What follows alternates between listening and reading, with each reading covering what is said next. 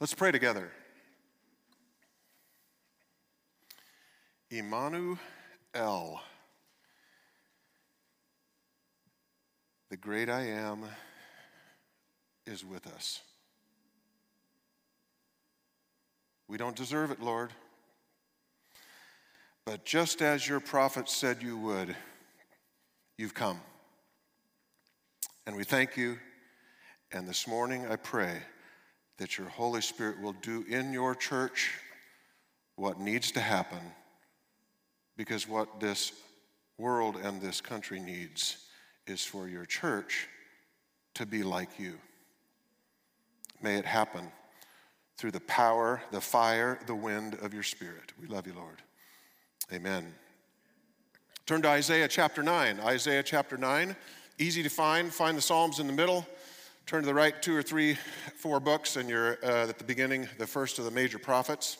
Um, and uh, we heard this in that powerful uh, opening video this morning. Uh, incredible. Isaiah chapter 9. And here, of course, is one of the great messianic prophecies from the great prophet Isaiah. Verse 2, chapter 9 The people who walk in darkness will see a great light. Those who live in a dark land, the light will shine on them. Verse 6 for a child will be born to us, a son will be given to us, and the government will rest on his shoulders. And his name, remember the baby's name. Boy, the rabbis still stew over this, don't they, Rabbi Jack? The baby's name will be Wonderful Counselor, Mighty God, Everlasting Father. The baby's the Father? Yes. The baby's the Father. Prince of Peace. There will be no end to the increase of his government or a peace on the throne of David or over his kingdom to establish it and to uphold it with justice and righteousness from then on and forevermore. The zeal of the Lord will accomplish this. Advent, the coming of the Most High, is here. God has come to live among us the awesome creator of the universe has been born as a vulnerable baby to a poor Judean peasant couple. It's simply the most absurd story in all of history. And yet, it's absolutely true. So think about this. The one wrapped in swaddling clothes, whose nursery is a dirty stable, is also the eternal one, the supreme majesty, El Shaddai, Almighty God. The Son of God hasn't been born, hasn't been human until now. He's been begotten from eternity by the Father, but he has not been born, not a human until now. But listen, he has always been king. From eternity past, this little one whose omnipotence is shrouded in a lowly baby's body now, is also the Alpha and the Omega, the beginning and the end. He's the first cause. He's the one who spoke the universe into existence with a word. He is unlimited power. He is unlimited knowledge. He is unlimited existence. He is, the baby is the great I am.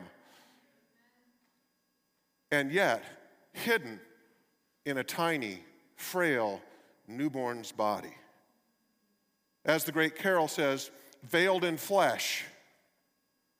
The Godhead, see? Hail the incarnate, infleshed deity, King of the universe. There he is. It's Christmas time. And even in our secular culture, we have this brief reprieve of a, a season, right? It becomes filled with music and Christmas carols playing everywhere. And, and one of the most beloved that you'll hear all over the place, right? Joy to the world. And so think about it bustling crowds, some of whom know nothing of Jesus, are mindlessly humming along these words Joy to the world, the Lord, Yahweh, has come. Let earth receive the whole world's king. Puts a perspective on elections, doesn't it? The whole planet, the whole universe is this little baby's. These words from the ubiquitous mall music are also the theme of this year's Advent for us. We're, let earth receive her king. And we're not just going to mindlessly sing along with this familiar carol. We're actually going to unpack what it means for Jesus to actually, really, truly be king. You see, a king rules. We sang that this morning. A king is sovereign. We sang that this morning. A king is obeyed. Did you sing that or did you stop and pause and be honest with yourself? A king will be obeyed. So let's go back 2,000 years. Unfortunately, Israel had completely missed it. Israel thought that a big shot was coming so they could rule with him. So they had a great plan for Messiah.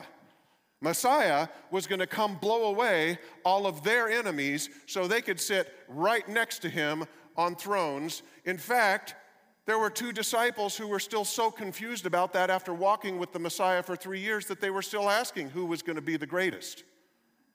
That's how confused Israel was at who was coming. But you know what's great? Not everyone in Israel had forgotten the word of God. There was a humble teenager in the Judean hills named Mary. Somehow she was able to see through all of the false teaching of the rabbis. She wasn't looking for a king who would crush the rest of the world so she could be in charge. No, she was looking for a king whom she would adore and worship and follow and obey. Let me ask you, what kind of Jesus do you want? I've been watching this week commercial after commercial. You want abundance? Come to Jesus. Want to be rich? Come to Jesus. The prophet said, You want to adore and bow down and fall on your face and worship? Then we have a Messiah for you. All the other Messiahs are false Messiahs. So let's look. Turn with me to Luke, the third of the gospel, uh, Gospels. Um, let's wor- look at these uh, words. When, when Mary finds this, um, what, uh, what we think of as we read through it, as you'll see in a minute, uh, not so to Mary uh, at least not so much to Mary, but we see these, these beautiful, spectacular, fabulous words from the high archangel, right? Look at verse 31, chapter 1 of Luke. And the Lord, excuse me, and behold, you will conceive. The high angel speaking to Mary, this little girl, you will conceive in your womb and bear a son, and you shall name him Jesus.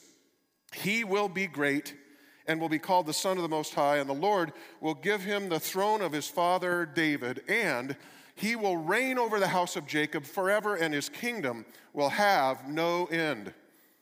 And Mary said to the angel, How can this be since I'm a virgin? Verse 35 And the angel answered and said to her, The Holy Spirit will come on you, and the power of the Most High will overshadow you. And for that reason, the holy offspring will be called the Son of God. So, a whole bunch has been made of this announcement. There are actually theologians that have spent their entire career from certain uh, uh, theological perspectives waxing eloquent about how blessed Mary must have been by, uh, about this. But, but in the midst of this beloved Christmas story, it's easy to miss the enormity of the implications of these words to this little Jewish teenager. See, she would have been thinking maybe a lot of things she couldn't possibly have understood all of the implications. You're going to have God, Mary. Couldn't have possibly. But you know, there was one thing, one thing that Mary instantaneously understood. It's your first blank, write it in. Here's what Mary knew for sure she was in big trouble. Very quickly, it was going to be obvious that she was pregnant, and her explanation for the pregnancy was impossible. Everybody got that? In fact, Gabriel's announcement was a disaster. In that culture, she would be stoned to death potentially for being pregnant out of wedlock. Now, in our society, nobody can even think that way because, uh, uh because uh, you know, uh, pregnancy outside of, uh, of being married it happens all the time. So it's almost, it's almost impossible to understand what a catastrophe this announcement was to Mary.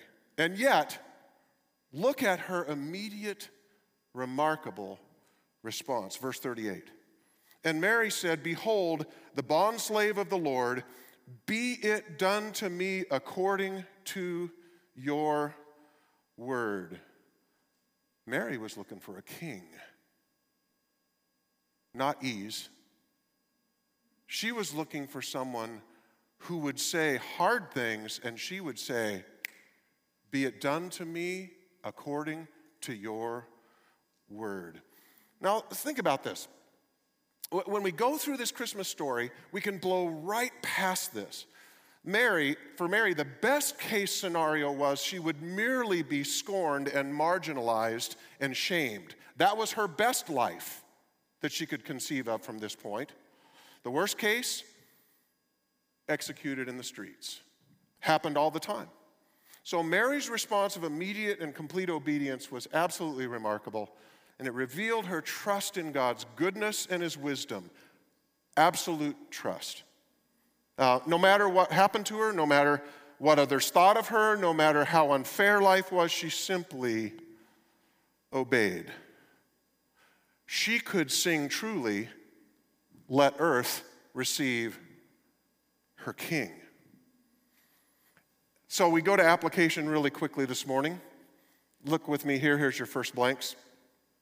The king's purposes will be established. Hey, everybody, if you're in here and you follow the Lord, don't follow the Lord, first time you've ever heard, all your life, whether you pretend to be a Christian but really aren't, whether you know Him, it doesn't matter who you are.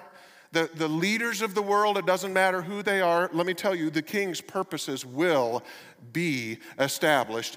This little baby has spoken the end from the beginning.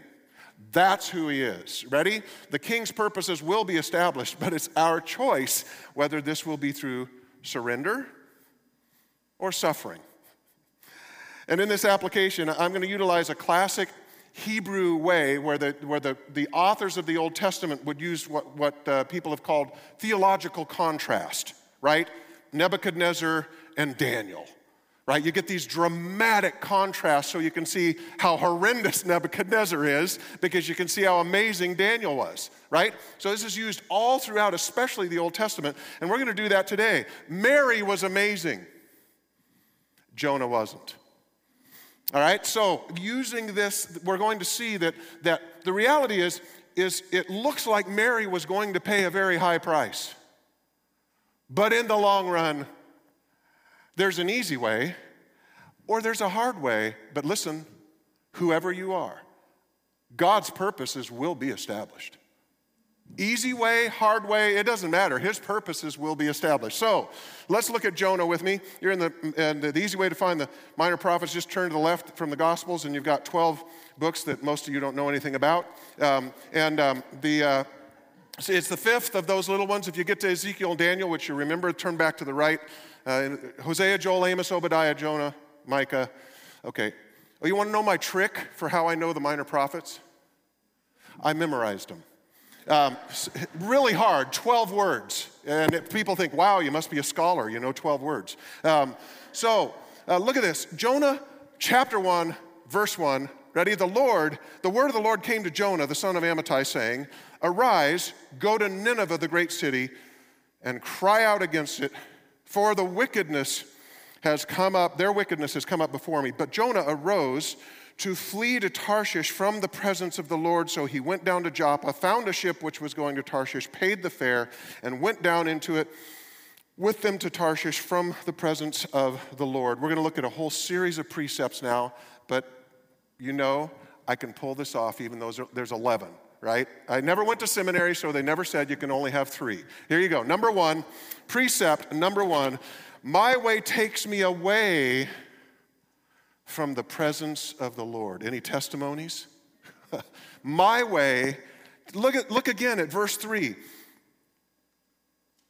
But Jonah rose up to flee to Tarshish from the presence, that actually is the face of the Lord.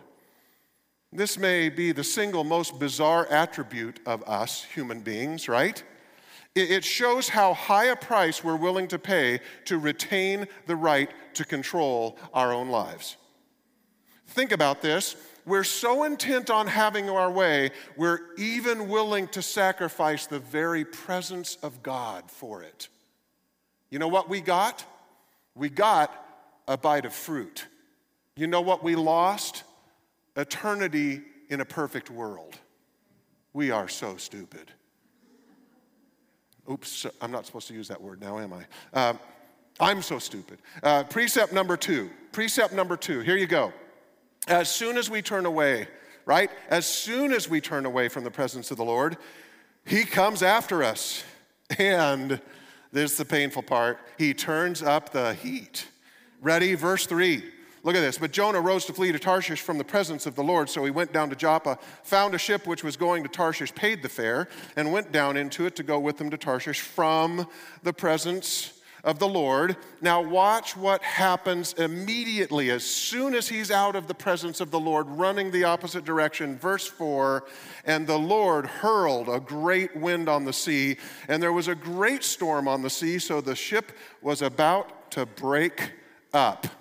To which I would say, and this shows how bizarrely I read, I love the prophets. You know what I say? Isn't God good? You know what? Isn't God good? No storm. He leaves God for maybe a little bit of safety. Oh my. I, I suspect their testimonies again. Look at this. Every person on that ship thought this was a calamity. But in fact, this horrendous storm was actually God's grace. God cares so much for us that He doesn't even let one moment go by before He starts pursuing us. And I would say the word would be aggressively, right? Trying to get our attention, trying to wake us up. We look at the storms of life. How many times have I done it? And you might have too. How many times do I look at the storms of life and I say, Where was God? But in fact, often the storm was actually God saving me from myself. It got my attention. I had to stop and ask questions. All wasn't well. It made me pause. Precept number three. Take, so almost in, done with one sermon, right? Number three.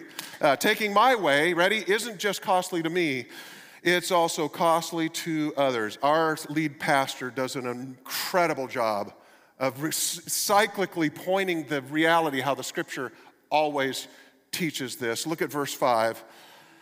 The sailors became afraid, and every man cried to his God, and they threw the cargo which was in the ship into the sea to lighten it for them. You ready for this? Who's paying the price for Jonah's disobedience? Others. It wasn't Jonah's cargo they were throwing overboard. It wasn't Jonah's ship that was breaking up. It wasn't Jonah who would have to pay for fixing the ship when they put in to harbor, right? It's amazing, isn't it? Others were paying the price for Jonah's sin. So, how does this apply to us? You ready? Listen. We may be on the list. Our family pays, our spouse pays, our children pay, our parents pay, our boss pays, our colleagues pay, our friends pay, lost people pay, the church pays, the kingdom pays. Listen, church, there is no such thing as inexpensive sin. There's no such thing. When I disobey God, others write the check. Precept number four going my way makes me really foolish. Watch this, verse 5 again. Then the sailors became afraid. Every man cried out to his God, and they threw somebody else's cargo, now that we paid attention, right? Which was on the ship to lighten it for them. But Jonah had gone below into the hold of the ship, lain down, and fallen sound asleep. This should make us laugh right? How in the world could Jonah be sound asleep when the ship was going down? Look how foolish a person becomes when we're running from God. Everyone on board is about to drown, and Jonah's getting his beauty sleep. Imagine it. Going our way blinds us to reality. Now, we may be very comfortable, right? We might even be sleeping like a baby. Life's great. I'm doing just fine, but the obli- we're oblivious to our peril. Look at this. Jonah's about to die, and he's sleeping. Amazing. You ready? All the non believers know exactly what's happening. It's the follower of God who's completely clueless about God's ways. Let me ask you a question Is there any part of your life where you're going your way that, rather than God's? And if the answer is yes, let me ask you another question and listen to this question carefully. Are you actually foolish enough to believe that your path will end well? You don't think you're going to end up in the sea? It's amazing. Key concept here it is, write your blanks in. If you're walking outside God's will for your life and it doesn't terrify you, listen. If you're walking outside of God's will for your life and it doesn't terrify you, then you're in big trouble because you're clueless to the fact that, listen, your ship is going to go down. You're unconscious, you're sleeping, but you are on a collision course with reality. No one gets outside of God's purposes. So, what does Jonah teach us? if you're running from the king, wake up. You're headed for disaster. Number five, when God's people take our way, we become even more foolish than unbelievers. We've already seen a hint of this, but watch this. Verse 6. Do I really have to stay on the X? Um, I'm like a caged cat over there. Uh, verse, uh, verse 6. So, so the captain approached him and said, How is it that you are sleeping? mystery, right? Get up, call on your God. Perhaps your God will be concerned about us so we won't perish. And each man said to his mate, Come, let us cast lots so that we can learn on whose account this calamity has struck us. So they cast lots, and lot, the lot fell on Jonah. Then they said to him, Tell us now, on whose account has this calamity struck us? What is your occupation, and where do you come from? What is your country? From what people are you? And he said to them, I am a Hebrew and I fear the Lord God. By the way, that word is Yahweh, the name, the Lord God of heaven, who made the sea and dry land. Verse 10 Then the men became extremely frightened, and they said to him, How could you do this? Bunch of unbelievers. How could you do this? For the men knew that he was fleeing from the presence of the Lord because he had told them. So they said to him, what should we do with you that the sea may become calm for us? For the sea was becoming increasingly stormy. You ready for this? Notice the insight of the pagan sailors. They know that Josiah, excuse me, sorry, Josiah, they know that Jonah's, by the way, Josiah was the greatest king in all 39 of the kings, so uh, he would have gotten this right, okay? And notice, um, the pagan sailors are the ones that know that the answer is Jonah's God. Let that sink in. Right? I mean, this is so you ready for the huge paradox? Here's your blanks. The unbelieving sailors realize that the very God whom Jonah is running from is their only hope. Think about it. The believer has become a fool and the unbelievers have become wise. Listen, church, when we live in the world in hypocrisy, let me tell you, you know who knows how Christians should live? What we should be like? That you should always be able to count on their word, that they will never rip you off, that they will be self sacrificing. You know who knows that's what Christians should look like? Non Christians. You want to know how we should live? Ask somebody that doesn't know Jesus. And right here, we see that incredible biblical precept amazing. People who knew nothing about Yahweh saying, Oh, Yahweh, please help us and help him. Ready? Precept six the reason God makes my way so hard is to bring me to the end of myself, and I hate this. I didn't want this precept. I almost went with 10 because I hate it so much. Look at this, verse 11. And he said to them, Jonah, Pick me up and throw me into the sea, then the sea will become calm for you, for I know that on account of me, listen, I know that on account of me, this great storm has come upon you. Wow. This confession was the turning point in Jonah's life. You may be a victim, but at our base, we're not victims. We've made choices.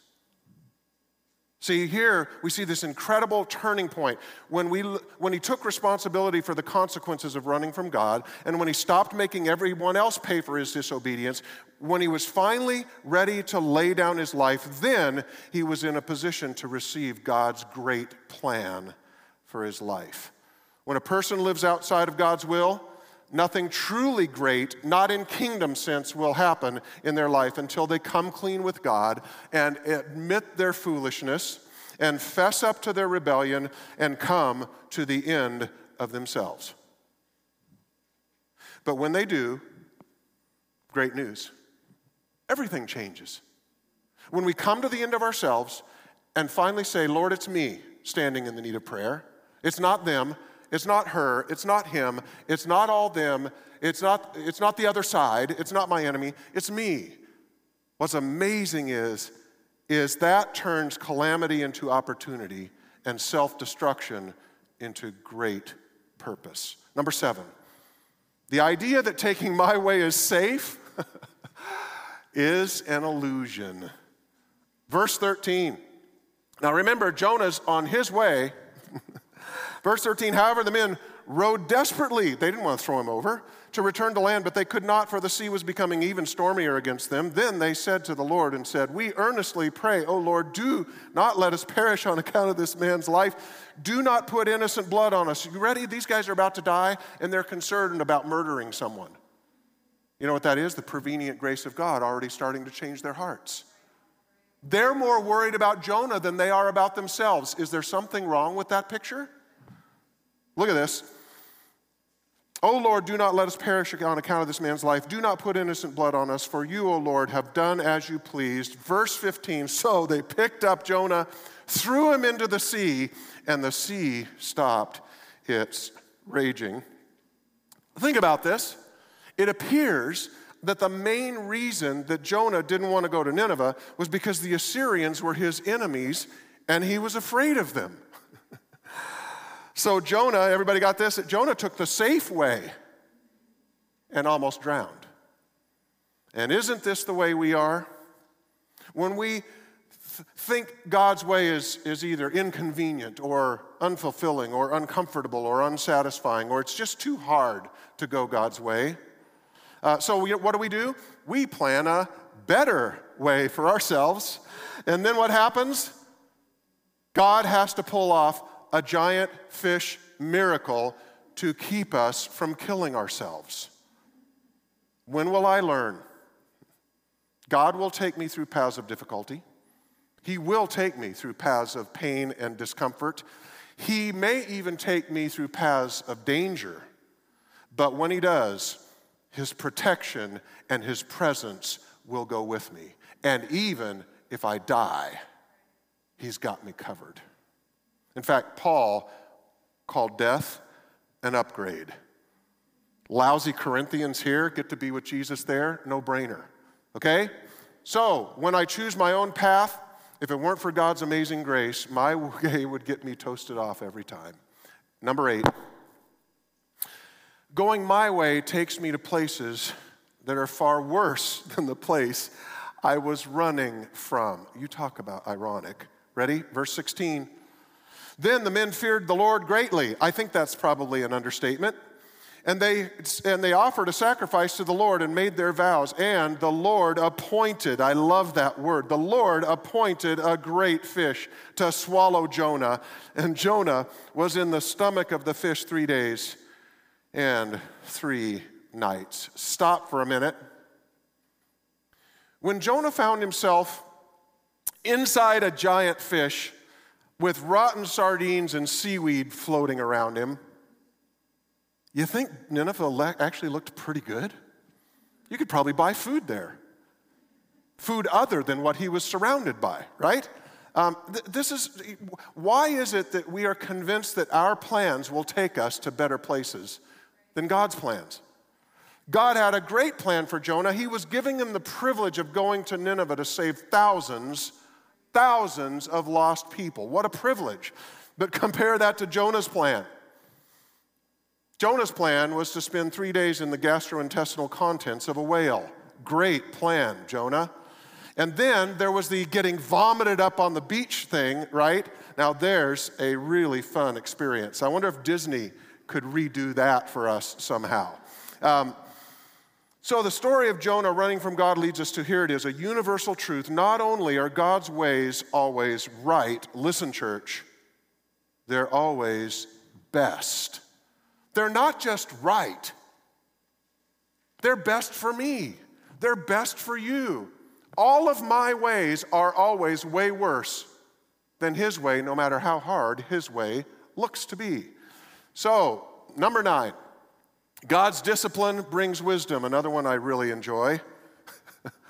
Don't you love being wise through the pain? God's discipline is uh, uh, God's discipline brings wisdom. Look at verse chapter 2, verse 1. Then Jonah prayed to the Lord, another understatement. Jonah prayed to the Lord from the stomach of the fish. Uh, by the way, who, you know, for those who understood the foxhole from the old days of you know, you know being in a foxhole in war, there, there's this common saying there's never an atheist in a foxhole. Well, trust me, I suspect there's never an atheist inside a whale's stomach. Okay, so th- here's what happens. And he said, I called out in dis- my distress to the Lord, and he answered me. I cried out from the depth of Sheol. You ready? The place of the dead. He's a dead man. I cried out from the place of the dead, and you heard my voice. Isn't it amazing how insightful Jonah got in the stomach of a big fish? And God uses times like this in our lives too. If you are going through a tough time right now, maybe it really is somebody else doing something evil to you. But God is still asking, how can you learn to trust me in this time? How can you learn to trust me in this time? See, when we get thrown overboard and swallowed up, we have two choices. Either we can blame God for the result often of our own bad choices, certainly in Jonah's case, or we can get smart, get on our knees, repent of our sin, and thank the Savior that He's so merciful and didn't actually let us go to Tarshish. Let me ask you a question how do you respond to the Lord's discipline? Have you surrounded yourself with accountability partners who don't hold you accountable? By the way, that's not an accountability partner. You know what that fits perfectly into? It's the Hebrew, uh, the rabbinical teachers loved saying this. Here's the scoop, Israel. We're saved together, or we can be lost together. But that's what happens. We're saved together. Me and my house. How many times is that in the scripture? As for me and my house, we're saved together and we're lost together. If you haven't surrounded yourself with friends who say, What in the world are you looking at on your device? If we've surrounded ourselves with people who are looking at the same stuff, then you're lost together, friend. That's what happens. Okay, precept number 10. Even if you've run far Listen, great news. Even if you've run far from God, if you'll join Him, He can still use you to help Him save His world. Right? So Jonah has this amazing change of heart where he says, My sin has created your pain. It's my fault. Even though I'm a follower of the Most High God, it's my fault. And when he had that change of heart and went to Nineveh, we'll read the transition verses in a moment, but I'd like us to look at the incredible result of when Jonah said yes to God. In fact, this isn't in your notes, but I, you have to, I mean, how can you not have this verse in a Jonah message, right? Then the Lord commanded the fish. I love this. The Lord has control of everybody's vagal system, by the way, which is what makes you vomit. Um, the Lord commanded the fish, and it vomited Jonah up onto dry land. And, and I, I, just, I just have to point out you know you're in a bad place when getting vomited up on a beach is a trade up, right? But there's Jonah. It's his deliverance is going through that esophagus of that stinking fish. Okay, so look at this. Verse 4 in chapter 3. This is incredible. Then Jonah began to go through the city one day's walk, and he cried out and he said, Yet 40 days, and Nineveh will be overthrown. Then the people of Nineveh believed in God, and they called a fast and put on sackcloth from the greatest to the least of them. Then the word reached the king of Nineveh. He rose from the throne, sat in his robe uh, from his, excuse me, laid aside his robe from him, covered himself with sackcloth and ashes. And he issued a proclamation and said, You ready for this pagan king? In Nineveh, by decree of the king and his nobles, do not let man, beast, herd, flock, or flock taste anything. Do not let them eat or drink water. Both man and beast must be covered with sackcloth, and let men call on God earnestly that each may turn from his wicked way and from the violence which is in his hands. Who knows? Prevenient grace. God coming before the king is even saved yet. Who knows? God may relent, turn and relent and withdraw his burning anger so that we shall not perish. Verse 10 when God saw their deeds, that they turned from their wicked way, then God relented concerning the calamity which he had declared, which he would bring upon them, and he did not do it. Do not miss something. It wasn't their deeds that saved them, it was the recognition of their desperate need in the midst of seeing their sin and saying, I'll do my part, but God, we need you. This is a remarkable, remarkable story. So, the results of obedience, my friends, is stunning. It's way underrated in the church. Uh, you know, if you think, uh, well, you know, is obedience the way like I keep saved? No, you can no more keep yourself saved by obeying than you can get yourself saved by obeying. It's all of grace. Salvation is all of grace. He who began a great work in us will be faithful to complete it. So when it's completed and we stand complete, we're going to say, Don't look at me, Father, look at Jesus. He did it all, right? So, but this is just as an amazing time for us to comprehend that the result of obedience is stunning. When Jonah finally obeyed, God used him to save thousands of souls. Do you know that one of us in this room Five of us in this room could be called potentially to save thousands of souls, but we don't know who in advance. Let me ask you are you obeying? Are you just being who Jesus wants you to be through the power of the Holy Spirit? He may do things you can't imagine. Precept 11. The book of Jonah only needed to be, you ready for this? The book of Jonah only needed to be one chapter long. Now pay attention, okay? You ready? Pay attention. Verse 1, chapter 1. The word of the Lord came to Jonah, the son of Amittai, saying, Arise, go to Nineveh, the great city. Verse 3. But Jonah rose up to flee to Tarshish from the presence of the Lord. Now, look what happened after Jonah chose to obey. This is one of those parts of Scripture that's a perfect parallel and yet absolutely contrasting right? The parallel is perfect. The words are all the same, except a couple of words which make everything 180 degrees different. Look at verse uh, chapter 3. Now the word of the Lord came to Jonah the second time, saying, Arise, go to Nineveh, the great city. So Jonah arose and went to Nineveh according to the word of the Lord. It's really, really striking. What is it with us, right? Why do we have to do the ship thing and the storm thing and the near drowning thing before we just go God's way? Why is it that we need so many chapters in our book? You ready? Here they are. Dan's chapter on doing my own thing, Dan's chapter on running from God, Dan's chapter on getting thrown overboard. Testimonies. Dan's chapter of ruining his life. Why do we have all these painful chapters.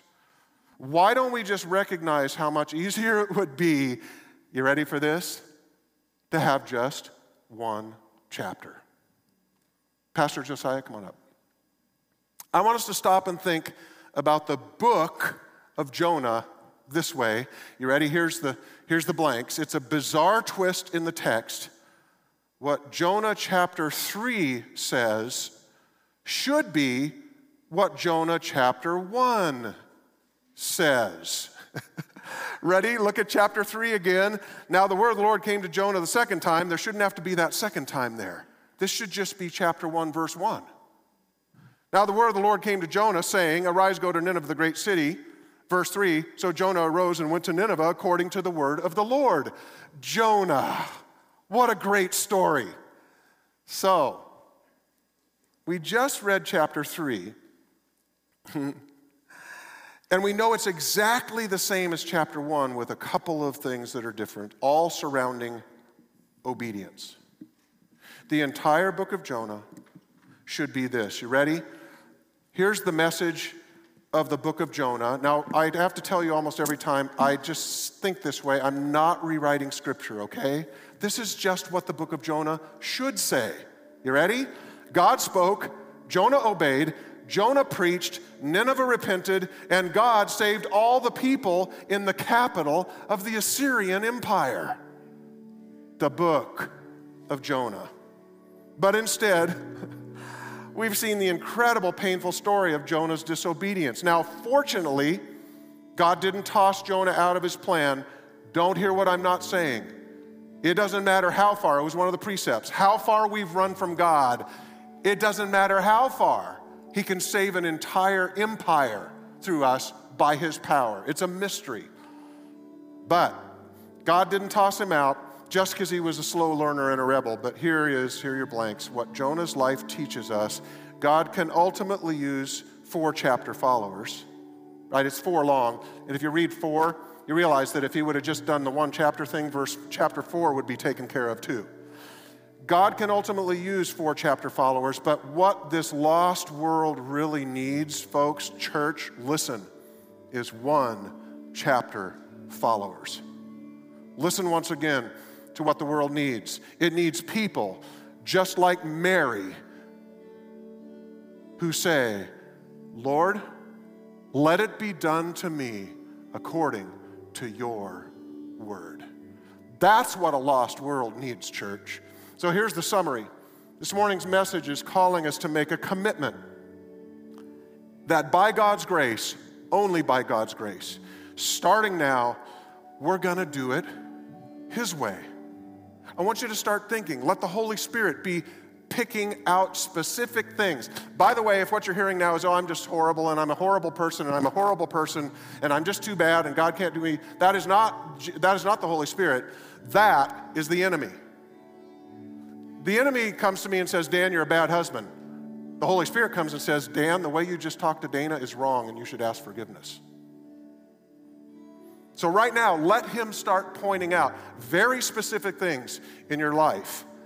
And the reality is, is as he's doing that, it is the hope of the world that God's people hear from the Spirit and are transformed. It's the only hope of the world. It's a great mystery. But here's what we're going to do we're going to write our own book, and if you haven't been taking notes, take them now, okay? It's the last part. And I, have entitled this, this, this fresh new thing out on the presses, I've entitled it My Book. And it's going to be your book. You ready for this? Write in my book, chapter 1, verse 1. The word of the Lord came to, fill your name in. The word of the Lord came to Dan, saying, Ready? Chapter 1, verse 2. Arise, go where I tell you to go. In other words, the Lord is saying in verse 2 don't go your way. Don't go the long way around. Don't go the painful way. Don't do the self destructive way, but choose my way and my plan and my purpose and be amazed at what I'm going to do through your life. Verse 2. You ready for verse 3? So, Dan, fill in your name. Please don't fill Dan in. I can only take care of myself. So, Dan arose and went where God said to go. Let me ask you if there was a 70th book in the Bible and it had your name on it, would it be those three verses?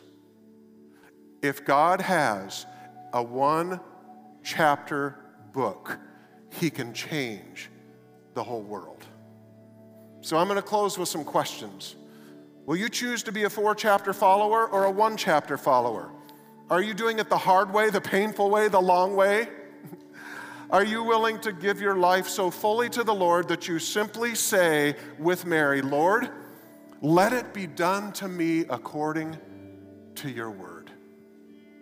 During this Advent season, you can be sure of one thing the King has come and he will be King. He'll be King whether we bow to him or not whether we recognize his sovereignty or not, and whether we obey him or not. The only question is will earth receive her king? Will I receive him? Will re- you receive him? That's the only question. Don't be deceived. Jesus will reign and every knee shall bow, and every tongue shall confess that Jesus Christ is Lord to the glory of God the Father. It will happen. He will reign. So, as we close, if you're physically able here in the room and at home, if you got a place you, you probably are more comfortable at home, I'd like you just to turn around and kneel right in your place. Right now, we're not doing altars. So if you can, and if you know you're not going to choke yourself to death on your mask, uh, I'd like you to, to just kneel where you are.